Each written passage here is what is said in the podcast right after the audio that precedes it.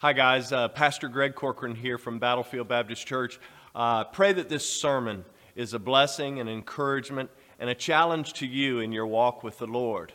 Additionally, I just wanted to say that if we here at Battlefield can ever be a blessing to you, please don't hesitate to contact us. And the best way to do that is through our website at battlefieldbaptist.org.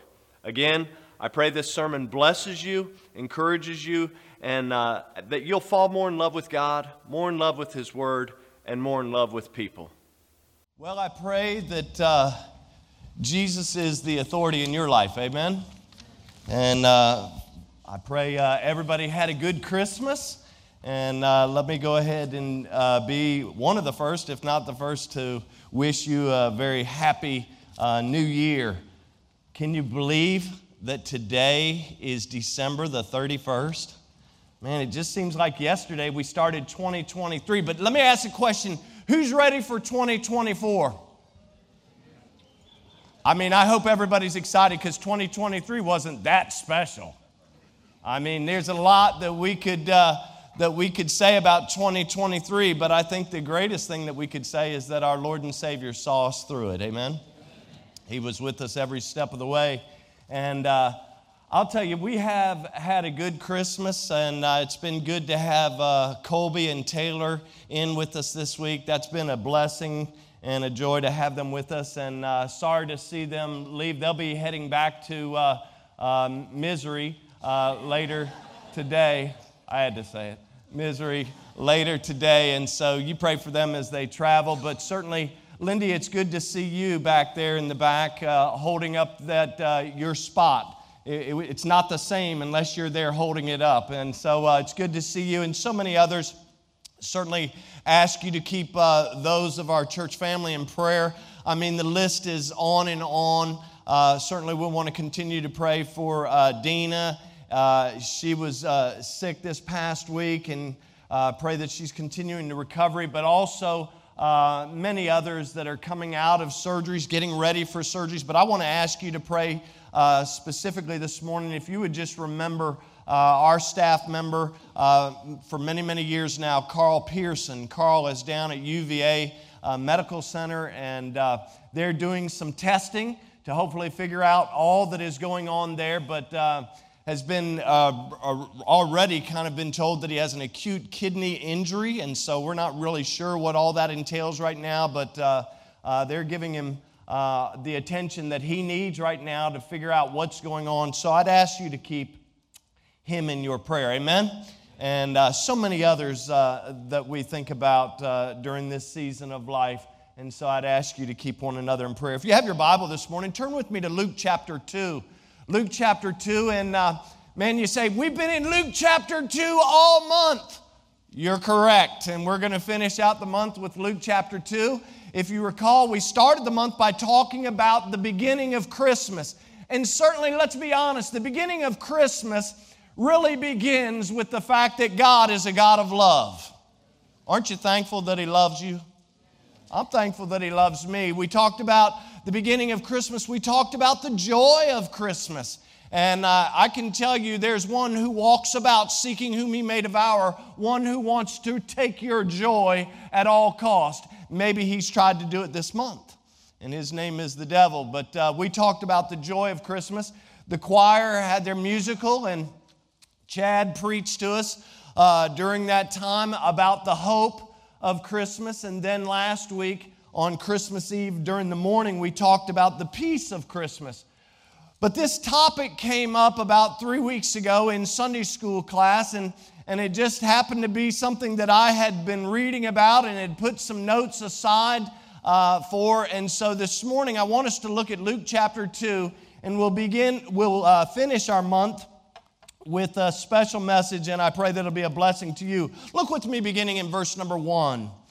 The Bible says, And it came to pass in those days that there went out a decree from Caesar Augustus that all the world should be taxed. And this taxing was first made when Cyrenius was governor of Syria. And all went to be taxed, everyone into his own city. And Joseph also went up from Galilee out of the city of Nazareth into Judea unto the city of David, which is called Bethlehem, because he was of the house and lineage of David to be taxed with Mary, his espoused wife, as we know, being great with child. And so it was that while they were there, the days were accomplished that she should be delivered. And she brought forth her firstborn son and wrapped him in swaddling clothes and laid him in a manger because there was no room for them in the inn. And there were in the same country shepherds abiding in the field, keeping watch over their flock by night. And lo, the angel of the Lord came upon them, and the glory of the Lord shone round about them, and they were sore afraid. And the angel said unto them, Fear not, for behold, I bring you good tidings of great joy, which shall be to all people. For unto you is born this day in the city of David a Savior, which is Christ the Lord. Aren't you glad for that? And this shall be a sign unto you you shall find the babe wrapped in swaddling clothes, lying in a manger. Let's go to the Lord in prayer. Father, we love you. Thank you for loving us. Thank you for loving us so much that you would send your son Jesus into this world to die for our sins. God, I pray that as we wrap up this month, as we really conclude uh, 2023, Lord, that our, our hearts and our minds might be focused on you, to better serve you, to, to be a better steward of all the amazing things and all the wonderful gifts that you've bestowed upon us. Your word tells us that every good gift and every perfect gift comes down from you. And so, Father, I pray that you would give us the wherewithal to, to, uh, to live in a way that brings you honor and glory as we enter into this new opportunity of a new year. Lord, we do think of those from our church family who are in need of your healing, who are in need of your grace and mercy and guidance and wisdom, and Lord, who might just need you to restore relationships, even amidst their own family or, or maybe a friend or a coworker. And so, Lord, I pray that you would do what only you can during this season of life. But this morning, right now, I pray that you would kind of keep all the distractions away from us, Lord, that you might allow us just for a few moments of time to draw our attention to what you have for us. And I pray that it would be profitable. Lord, I pray above all that the words of my mouth and the meditations of my heart would be acceptable in your sight because you are my strength and you are my Redeemer. Lord, I love you and I praise you for what you'll do, and we do so in all the things that we ask, we do so in the precious and powerful name of your Son, Jesus, and for his sake. And God's people said, Amen. Well, again, it's good to have you. Look with me, we're going to jump right in. And I want you to see, we're going to talk about the significance of the swaddling clothes. And I don't know if you've ever uh, thought about the swaddling clothes very much, but if you look here in verse number seven, notice right away, verse number seven actually reveals that Mary, after giving birth to God's only son, it says that she wrapped him in swaddling clothes and she laid him in a manger. And then, if you notice in verse number 12, the angel uh, tells the shepherds, right? So Mary does this, wraps the child in swaddling clothes, lays him in a manger, and then the angel of the Lord comes and he tells the shepherds, he says, Hey, listen, you're going to find the babe, you're going to find this child, you're going to find him wrapped in swaddling clothes lying in a manger. So, in the span of six verses, we see this phrase or this idea of swaddling clothes appearing twice. And since Luke, many of you know Luke was a, a, a physician, a doctor, if you please, there must be something here. It kind of arrested my attention. There must be something here for us to grasp. And so, uh, really, I was, as I started looking at this a few weeks ago, and then we had this discussion in Sunday school, I said, you know what? I've got to finish putting something together on the swaddling clothes. And so, as we look back into the Old Testament, we go all the way back to Ezekiel chapter 16. And the Bible gives us this beautiful picture surrounding the, eh, I don't even like to use the word the metaphorical, but surrounding the birth of the nation of Israel. But notice it gives us this picture in a negative sense, but also gives us some clues as to what would be done when a baby was born. Notice in Ezekiel 16, in verse number 4, the Bible says, And as for thy nativity, God says, He's speaking to the nation of Israel, in the day that thou wast born, He says, notice, He says, Your navel wasn't cut. He says, Neither was thou washed in water to supple thee, thou wast not salted at all, nor, says, swaddled at all. And so, even though these things in Ezekiel 16:4 are not are not happening with the uh, nation of Israel when they were birthed, these are things that moms and dads they certainly would have happened in the birth of a child. And so, stay with me. You think about it when a child is born, the umbilical cord is cut. Maybe you're a dad here like me who got the opportunity. Uh, I, I'm just going to be real transparent. When Colby was born, I was too scared. The doctor said, Hey, dad, do you want to cut the umbilical cord? I said, No, sir. No, you better do that. You better do that. I, I, I, I better not touch uh, what's going on there.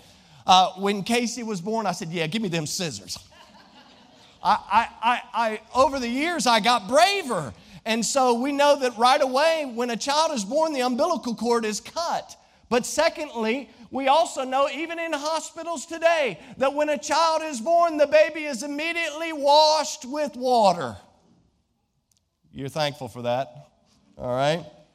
The baby's body, also, when babies were born, the baby's bodies at this time in the Old Testament, they would have been rubbed with a mixture of salt and olive oil. And you say, Where are you getting this? Well, stay with me just for a second. And then the baby would have been swaddled. By the way, the word swaddle still today means to wrap or to envelop a baby tightly in cloth. Anybody ever swaddle a baby? Believe me, uh, I wrapped. We had these little baby blankets when the boys were born, and I remember wrapping them so tight they could not move. It was like we were mummifying these children, right? And so we, even today, you see, even in hospitals, when children are born, they immediately take the child, they wash the child, they prepare the child, right? Make sure everything's clear out. They clear the sinuses, the ears, the nose, the mouth, everything. And then they wrap this baby as tight as can be. And some of you have had that experience uh, more recent than uh, some of us. But if we go back into Luke chapter 2, swaddling clothes mentioned, this idea of swaddling clothes mentioned at this time, it would have been these long strips or long bands, if you please, of cloth or linen. And moms, even in this time, would have understood that wrapping such strips of cloth would not only provide comfort for these children who were wrapped tightly, but it would also provide this sense of warmth and this sense of being protected, just as my wife and I wrapped our boys oh so long ago. But I digress. Look back in Luke chapter 2 because the angel, look at verse number 12, the angel gives two signs, two signs in order to identify the baby who was born, the anointed one, who was born Savior, and who was born Lord. Because if you look, in verse number 11, I digress just for a second. Verse number 11 says, For unto you is born this day in the city of David, number one, a Savior. Number two, he is the Christ. And number three, he is Lord. And so the angel, when we get to verse number 12, says, Hey, here's two signs. You're going to find this child who's been born, right? A Savior who's been born, Christ who's been born as Lord of Lords. You're going to find this anointed one, this Savior, this Lord. You're going to find him wrapped in swaddling clothes, and you're going to find him lying in a manger. You say, I'm still not picking it up. Just stay with me because I dare say that the, the angel's announcement to the shepherds, uh, yes, it was to ensure that they had the right baby and uh, that he was the Savior of the world, but the symbolism would have been especially applicable to these shepherds. If you think about it, just as I read from this passage in Ezekiel, it's likely, it's very likely, that when Jesus was born, water, salt, olive oil, and linen were all used, just as moms use those things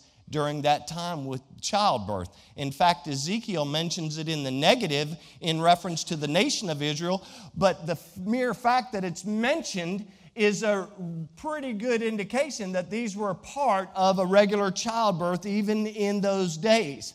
However, when we think of water, when we think of salt, when we think of olive oil, and even swaddling clothes, stay with me, all of those things would have been applicable when it came to Old Testament sacrifices.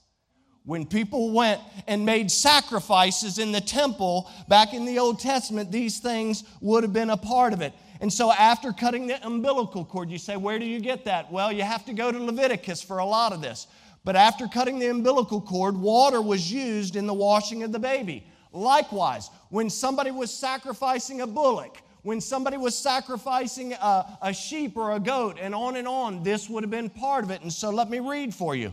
In Leviticus 1 9, the Bible says, in reference to a bullock, it says, But his inwards and his legs shall he wash in water, and the priest shall burn all on the altar to be a burnt uh, sacrifice, an offering made with fire of a sweet Savior unto the Lord.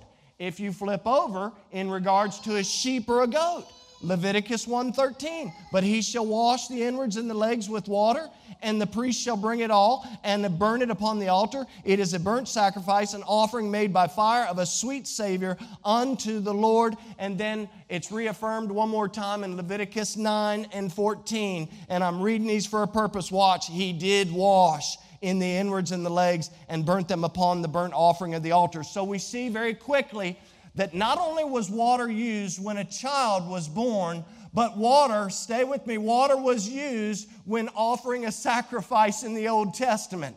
Not only was water used, but salt was used. Now, I've already told you that salt was typically combined with olive oil to make kind of a uh, exfoliant, I guess ladies would say in today's vernacular, made like a little exfoliant and rubbed over the child's body. And you say, well, where do we get this? Well, in Leviticus 2:13, the Bible says, "And every oblation of thy meat offering shall thou season with salt." Neither shalt thou suffer the salt of the covenant of thy God to be lacking from the meat offering. With all thine offerings thou shalt offer salt. Folks, Jewish mothers, Jewish mothers would have been mindful that salting their baby rubbing their baby with this mixture of salt and olive oil. You see, even the babies like this. The babies are like, salt and oil, it sounds terrible. I'm crying, right? They, Jewish mothers would have been mindful that rubbing their children was a symbol of them, watch this, giving their child back to the Lord or as an offering, thanking God for what God had done. This was a picture. There was symbolism in water and salt and olive oil. Olive oil is also mentioned as being used in the offering of sacrifices in Leviticus 2:1. And when uh, and when any will offer a meat offering unto the Lord, his offering shall be of fine flour, and he shall pour oil upon it and put frankincense thereon. So very quickly we could see the role of water, salt, and olive oil in Old Testament sacrifices. But you may be wondering, well, Pastor, I didn't hear you mention swaddling clothes at all, so I guess you were wrong. Well, I don't think that I'm wrong. I believe that we'll see in Scripture here in just a minute the connection when we compare Scripture with Scripture. But the thing is, we have to think about and consider these shepherds back in Luke chapter 2. So look back in Luke chapter 2, because when we consider these shepherds, who were there at that time and the angel of the Lord appears to them, these shepherds were most likely temple or Levitical shepherds. You say, please, no more Leviticus. I'm going to give you one more verse in Leviticus in just a second, but here's the deal. These were probably temple or Levitical shepherds who were watching over their flock by night. And as such, the flock that they would have been watching over by night, the sheep that they would be tending to, it, the reality is that some of those sheep would have been those sheep who were offered as temple sacrifices down the road. Now, stay with me. When the female or the ewe sheep was ready to deliver their baby lambs, the temple or Levitical shepherds would take them to a place, and here we go. We're going to start to connect the dots here. They would take them to a place called the Migdal Eder, or translated as Tower of the Flock. That tower of the flock, or the Migdal Eder, sat just north of Bethlehem. It sat just north of Bethlehem and literally was overlooking the valley towards Jerusalem. If you see Jerusalem just above, you see Bethany over to the right, and that's a, a place that we hear a lot about as Jesus is preparing to go back to Jerusalem to be uh, uh, crucified. But here on the northern edge of Bethlehem, you would find the Migdal Eder or the Tower of a Flock. Now, the reality is that even though this tower was originally built as a lookout post to offer protection to those who lived in Bethlehem, what made this tower so special uh, is that the bottom level of this tower would have been used, you ready for it? It would have been used by shepherds of that day as kind of a care facility, almost like a hospital, almost like a delivery ward, uh, a neonatal center for sheep and they would use it. Now, the picture on the left is emblematic of what maybe the tower looked like during the time of Jesus. All right? And so today they have something, a structure that looks like the bigger picture, but let's be honest, we're talking about uh, more than 2,000 years ago now. And so this is what the tower typically would have looked like. You say, I'm still not getting it. Well, get ready because the prophet Micah he prophesies about Jesus being born in Bethlehem. Does anybody remember that? In Micah chapter 5 and verse number 2. But seven verses before he prophesies about the birth of Jesus, he also tells us about the tower of the flock. In Micah chapter 4 and verse number 8, here's what he says And thou, O tower of the flock, the stronghold of the daughter of Zion, unto thee, watch it, shall it come. Even the first dominion, the kingdom shall come to the daughter of Jerusalem. And if we go back to Genesis 35, and if you have your Bible, I want you to go there. Look at Genesis 35. We'll only be there for a second, but I want you to see something in Genesis 35. This is where we find this Migdal Eder or the Tower of Flock being mentioned for the very first time in Scripture. Okay, so this is kind of like a puzzle. You got to kind of do your homework and go point to point to point to point to kind of come together with an idea. What is the significance of the swaddling clothes? And so look in uh, Genesis 35, in verse number 21, the Bible says, And Israel journeyed and spread his tent beyond the Tower of Eder. Now, he had already journeyed with his dear wife, and this Tower of Eder, this, this Migdal Eder, Tower of the Flock, is literally referencing the place, the exact place that Jacob actually buries the love of his life, Rachel. Anybody remember that? He buries Rachel there after giving birth to Benjamin. Now, I want you to look a few verses before because in verse number 18, you remember as Benjamin is, as the child is being born, you remember his mother, uh, Rachel, she says that she wants to name the child Benoni. She wants to name him Benoni, and that literally means man of sorrow. But in verse number 18, she says, Hey, let's name him Benoni. But Jacob says, No, I'm not going to name him Benoni. I'm not going to name him man of sorrow. His name shall be Benjamin, son of my right hand. So you see this playing out. And you say, well, where else do we see this? Well, in Isaiah 53 and verse number 3, you see mom and dad. What they're saying is coming to play in Scripture because in Isaiah 53, the Bible says that he was despised, prophesying about Jesus. He was despised and rejected of men. Watch it, a man of sorrows there it is. His mom is referencing something. It's, it's a future picture of our Lord in Isaiah 53 3. Well, also, you think, well, what about Benjamin? If you go to Ephesians chapter 1 and verse number 20, we know that the Father set Jesus. Look, in verse 20, it says he set him at his own right hand in heavenly places. And so we see this coming to play in what mom had said about uh, Benjamin and also what dad had said. But these so called temple shepherds would have also been tasked, watch this, in their job of watching the sheep, the, the flock, so to speak, they would have been tasked with discerning which sheep were acceptable with sacrifice.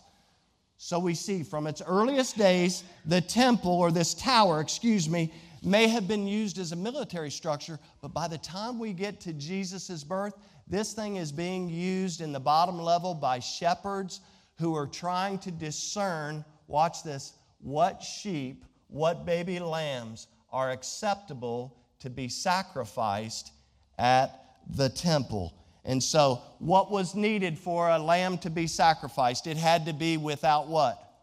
It had to be without blemish and without spot. You're going to start to see some things take place. Leviticus 1 3, in fact, says it this way If his offering be a burnt sacrifice of the herd, watch it, let him offer a male without blemish, and he shall offer it on his own voluntary will at the door of the tabernacle of the congregation before the Lord. And so look back in Luke chapter 2 in verse number 7, the Bible says, And she brought forth her firstborn son. She wrapped him in swaddling clothes and laid him in a manger. The word manger means literally a feeding trough where cattle, where ox, where sheep, where goats, where they would feed.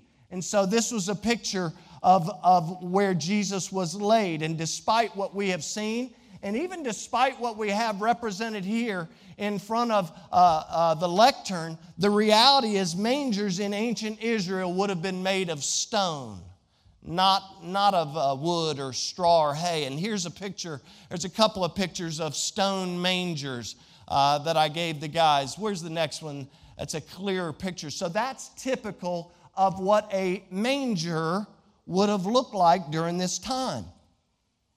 Now, you have to do your research because according to the Mishnah, you say, I've never heard of the Mishnah. The Mishnah is the earliest or the first written recording of the oral law that had been passed down through centuries and time with the Jewish people. And they were told in the Mishnah that after examining these little baby lambs, these newborn males, those that without blemish or spot were to be destined to be Passover lambs. You say, what's the big deal? These Levitical shepherds, it was big business, folks. Because guess what? If you don't have goats, you don't have sheep, when you go to Jerusalem to make sacrifices and atonement for your sin, these Levitical shepherds would bring sheep by the thousands, literally by the thousands to the temple so that you could purchase them. It was a, it was a, it was a money maker. They were making money. And so these Levitical shepherds, they would have been very, very uh, uh, detailed in their observation when these, when these lambs were born, these male lambs were born, they would inspect them to see if they had no spot or no blemish so that they could take them into Jerusalem. The spotless lambs would then be led to Jerusalem. They would be purchased by people. And so you think about it, and I started thinking about it the other day. You know, these angels, this angel the Lord could have revealed the Lord's birth to anyone. To be honest, God isn't held in a box like sometimes we like to put him to. So, to be honest, the angel of the Lord could have revealed the birth of Jesus Christ to everyone all at once. You say, could that have been possible? With God, all things are possible. I mean, we're talking about the virgin birth right now, right? So it could have been possible, but what strikes me is that in God's wisdom, God sends his angel to reveal the birth of his son to a group of shepherds who are trained, who have expertise in looking, watch this, in looking at lambs, determining whether they are spotless or blemish free to be offered as sacrificial lambs at the Passover. Why is this important? Well, in Luke chapter 2, when the angel says, A Savior has been born when he references a Savior has been born, which is Christ the Lord, and that they would find him wrapped in swaddling clothes and lying in a manger. I believe these shepherds, with all my heart, I believe they would have known exactly where to look. Why? Because that's exactly where sacrificial lambs were laid under their purview. That's exactly what had been happening at the Tower of the Flock, at the Migdal Eder, right on the outskirts of Bethlehem and you say, I'm not sure, I'm connecting the dots. Well, when they arrived, I believe that they saw the spotless Lamb of God laying in a manger, wrapped in swaddling clothes. Oh, yes, when we consider the safety of this tower of the flock, think about it, even the tower of the flock. I'm reminded of Proverbs 18 and verse number 10. And the Bible says, The name of the Lord is a strong tower, and the righteous run into it and is safe. You say, why did you bring up Proverbs 18:10? Because you see that word tower? Are you ready for it? It is actually the Hebrew word migdal. It's referencing the Migdal Eder. It's the tower of the flock. Who is our tower? His name is Jesus. We run into him and we're safe. Without Jesus, there is no safety. Without Jesus, there is no peace. Without Jesus, there is no joy, and on and on we could go. And so we see this Migdal, this idea of the tower, showing up again and again through Scripture. In fact, if you go over to Nehemiah chapter 3 and verse number 1, we find the word Migdal connected here with the sheep gate where thousands of sacrificial lambs were led year after year from the tower of the flock all the way into Jerusalem to be sacrificed by the Levitical priests. Someone has to say, is that just a coincidence, Pastor?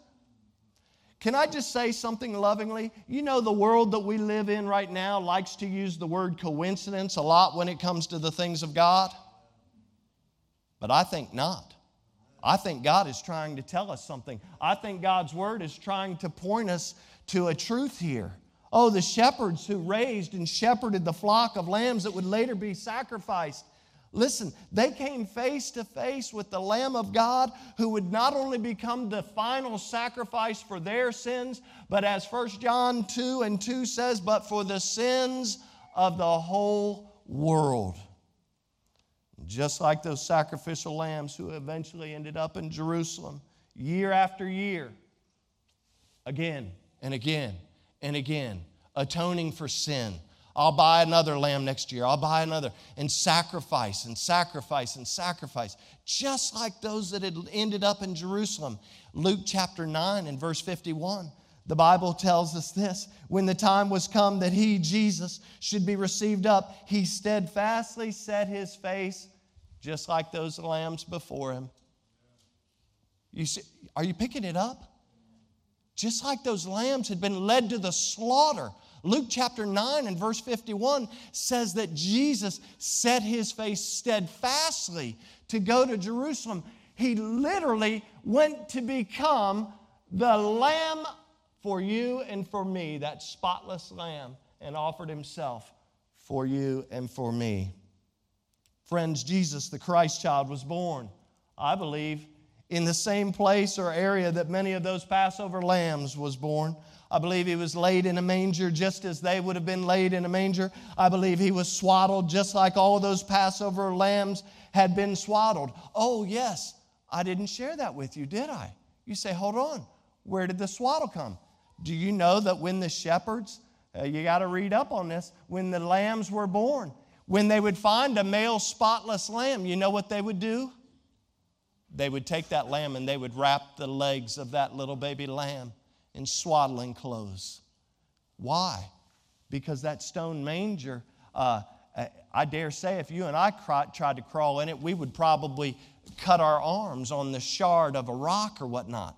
And so, in order to protect these baby lambs from becoming injured or, watch this, or having a blemish, they would literally wrap these baby lambs with swaddling clothes.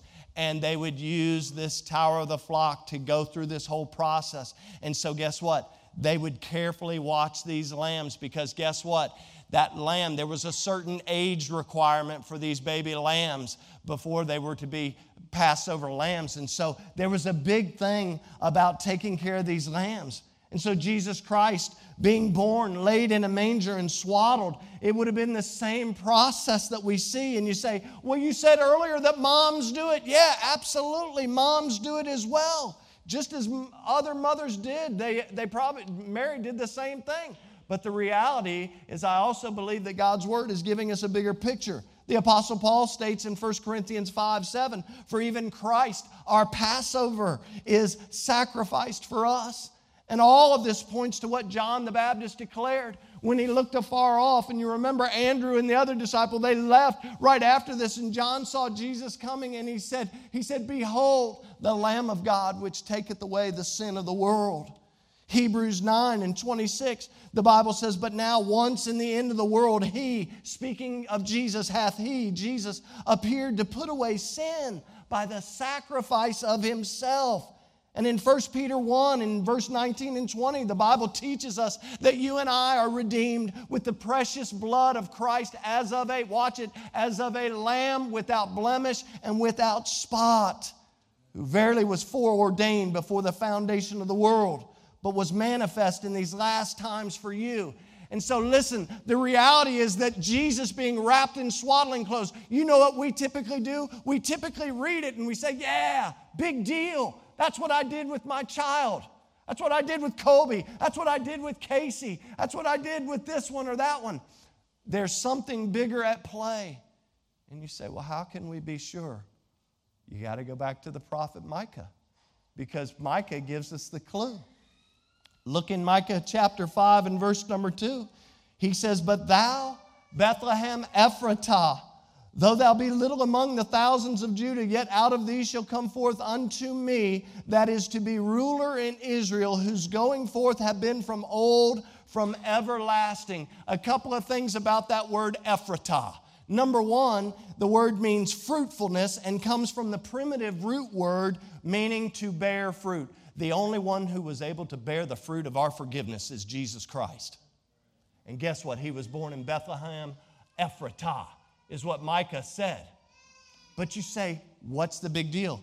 If you looked closely back in Genesis chapter 35, Ephratah is the exact place where Rachel was buried.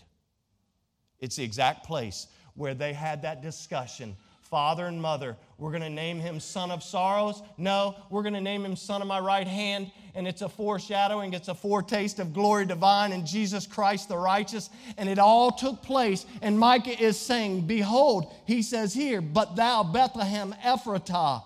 And so, therefore, when we connect Scripture with Scripture, it appears to me that Micah is telling us that Jesus, the very spotless Lamb of God, would have been born in the very same place as those shepherds who were guarding the sheep out in their flock by night, right? They were watching their flock by night.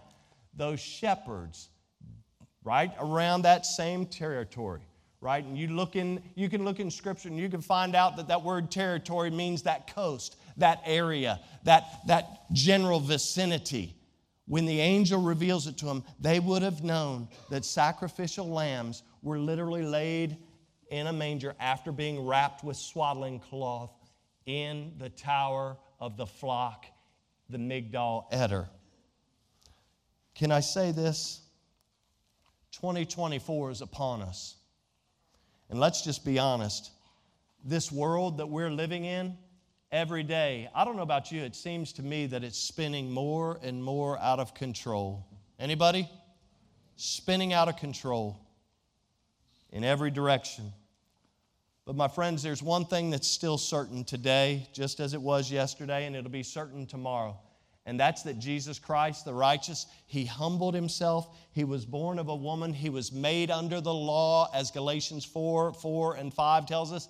He was born of a woman made under the law. Verse number 5 to redeem those that were under the law. And the truth is, to be honest, he's the only one that could, that could literally accomplish such a feat. He's the only one who could accomplish that. Can I just say this on December the 31st, 2023? Maybe Christmas is past, but don't let it pass you by today. The greatest gift, the greatest gift that has ever been offered to mankind to humanity, the greatest gift that's ever been offered to humanity is that same unspeakable gift. It's that same gift that John said, the Lamb of God. When he said, Behold, the Lamb of God. Here he is, the one who taketh away the sin of the world. He is the perfect, the sinless, the spotless Lamb of God. And he was telling me, he says, Hey, listen, quit looking at me. You need to look at Jesus. And can I tell you, Jesus is still on his throne today. Nobody has supplanted him, nobody has taken charge of his throne. And the Bible tells us in the book of the Revelation, in chapter 5 and verse 11 and 12, and I'll close with these verses. John, he's given a glimpse of what's to come, but notice it says, he says, and I beheld. In other words, he said, I saw it with my own eyes. He was given this glimpse. He says, And I beheld, and I heard the voice of many angels round about the throne, and the beast, and the elders. And the number of them was 10,000 times 10,000, and thousands and thousands. In verse number 12, saying with a loud voice, Watch it. He says, Worthy is the Lamb that was slain to receive power and riches and wisdom and strength and honor and glory and blessing. But what I want you to catch is when he says, Worthy is the Lamb that was slain. Do you know that that word slain is the word that means butchered? Worthy is the Lamb who was butchered. When Jesus was born in Bethlehem, Ephratah, when he was born in Bethlehem, he was wrapped in swaddling clothes, just as spotless little baby lambs would have been wrapped, because they would be led to the Passover. They would be led into Jerusalem to be sacrificed. Are you picking it up? Jesus was wrapped in swaddling clothes, not just because Jewish mothers knew that's what they did. He was wrapped in swaddling clothes and he was laid in a manger because he is a picture of the final sacrifice that you and I will ever need for our sins. He was born. Yes. He was wrapped in swaddling clothes. Yes. He was laid in a manger. Yes, yes, yes. But all of this took place because Jesus was born to die. Worthy is the Lamb to be slain, to receive power and riches and wisdom and strength and honor and glory and blessing. Oh, do you know him this morning? Do you know the Lamb who was slain, who was butchered for your sins and for mine? Because that passage says that he not only came and died for my sins, but for the sins of the whole world. But guess what? That means whosoever shall call upon the name of the Lord shall be saved. And so, if you don't know Jesus, the reality is that the significance of the swaddling cloth or the swaddling clothes, it still speaks pretty loudly today. And I pray that if you don't know him, that today you will realize that he did what he did for you. He was born, he was wrapped in swaddling clothes, he was laid in a manger, and he ultimately set his face steadfastly and made his way to Jerusalem. Laid him, nobody laid him down. You say a bunch of bullies laid him down. No, he laid himself down. He gave of himself, laid himself down on an old cross and was raised up on old Golgotha for you and for me and for the sins of whosoever shall call upon the name of the Lord. And so if you've never trusted Christ, can I tell you, there's no greater way to enter into 2024 than with Jesus. And so I encourage you as we pray, this is the time to call out upon the name of the Lord, as the Bible says, and to receive Him, to trust Him as your Lord, as your Savior. And I guarantee you this He is a Lord who never changes. He's the same yesterday, today, and forever. And He's a Lord who will never leave you nor forsake you. Father, we love you. We thank you for your word. And even though this was maybe a very different message than maybe we're accustomed to, I pray that still, I pray that your word and, and the connectivity that we see from the prophet Micah to Genesis 35 and, and all the way to Luke chapter 2, and even when we connect it with the very end as we get close to the end of Scripture and Revelation God, I pray. I pray that it has resonated, that it has accomplished exactly what you desire. You say, Well, Pastor, I'm here and I know a lot about Jesus, but I've never called upon Jesus. I've never asked Jesus to forgive me of my sin. I've never, I've never entered into this kind of this relationship with Jesus. And I'm not really even sure how to do that. Can I tell you, if you're here and you don't know Jesus, it's as simple as believing that He is who He says He is. Understanding that we are sinners, we, we are separated. Our sin has separated us from God. And so, understanding that, we are, that we've all sinned and come short of God's glory, we look for a Savior, and His name is Jesus.